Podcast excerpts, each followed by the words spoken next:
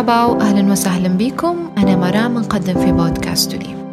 اليوم حلقتنا راح تكون عن وهم المثالية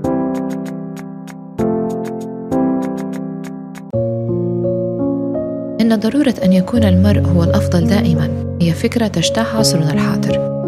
ومرات تحطنا في مشاكل هلبة سببها ركضنا المستمر وراء الكمال. الزوجة المثالية تفشل في إسعاد نفسها لأن كل اللي يهمها تحقيق الكمال في بيتها. والطالب المتفوق قد يصل لمرحلة أنه يكره القراية لأنه مطالب بها ديما وما عندهش أي وقت يستمتع بحياته. والموظف المثالي يفقد عنصر التواصل مع زملائه لأن ديما يبحث على إتمام شغله بمثالية عالية.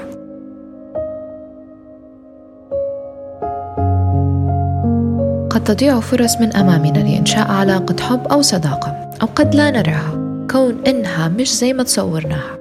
أحيانا نبحث على شريك أو صديق لا يخطئ ولا يغضب ولا يمارس حياته بعفوية. متناسين إن أكثر ما يجذبنا للطرف الآخر هو أنه يكمل فينا من نقص. المنطق يقول أن الركض وراء المثالية يؤدي إلى تحقيق هذه المثالية ولكن في الأغلب العكس هو صحيح حيث أن السعي للكمال مكلف جدا قد يحول حياة الإنسان إلى سجن. لأن الإنسان اللي يبحث عن الكمال ما يستفيدش من نجاحه لكون إنه عنده وصولة لهدفه رح يبدأ على طول يدور في هدف جديد. الكمال لا يجعلك تشعر بالكمال بل يجعلك تشعر بعدم الكفاية.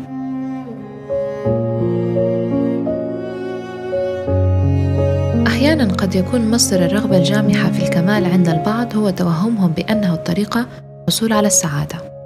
والبعض يعتقد بأنه الوسيلة للحصول على القبول الاجتماعي. والبعض يرجع سبب هذا الهوس إلى مرحلة الطفولة وتلقي الحب المشروط من قبل الوالدين. حيث يرتبط القبول والحب بالعلامات الكاملة والسلوك الحسن.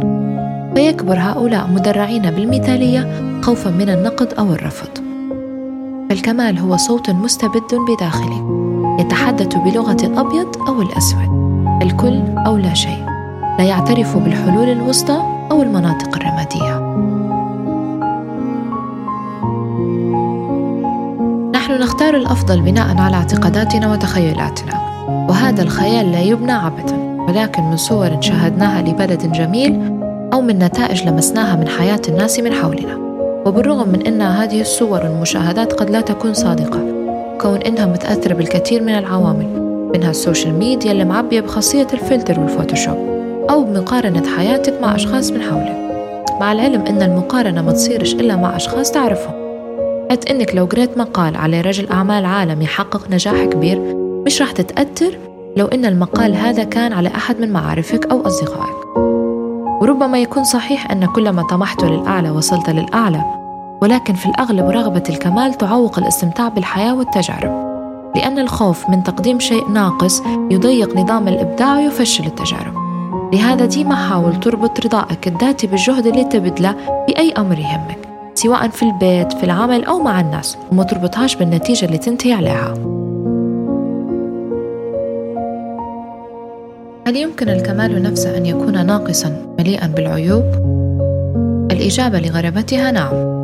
يمكن أنك تقعد تجري ورا نتيجة. ناسي أن الحياة تكمن في رحلتك فتعيش على حواف الأشياء لأنك لم تصل لنهايتها ومن غير ما تهتم بالتجارب اللي عشتها وتحول حياتك لسجن الوصول إلى المثالية.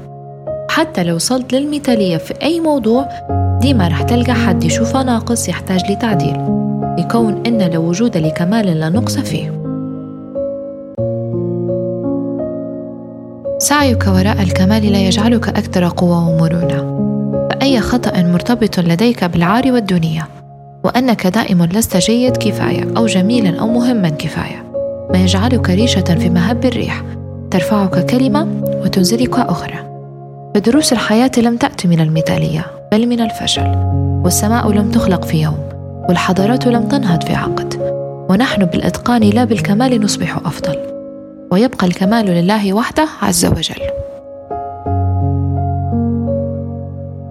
في الختام نتمنى تكونوا استمتعتوا بحلقة اليوم. نستنى في آرائكم ومقترحاتكم ولنا لقاء جديد.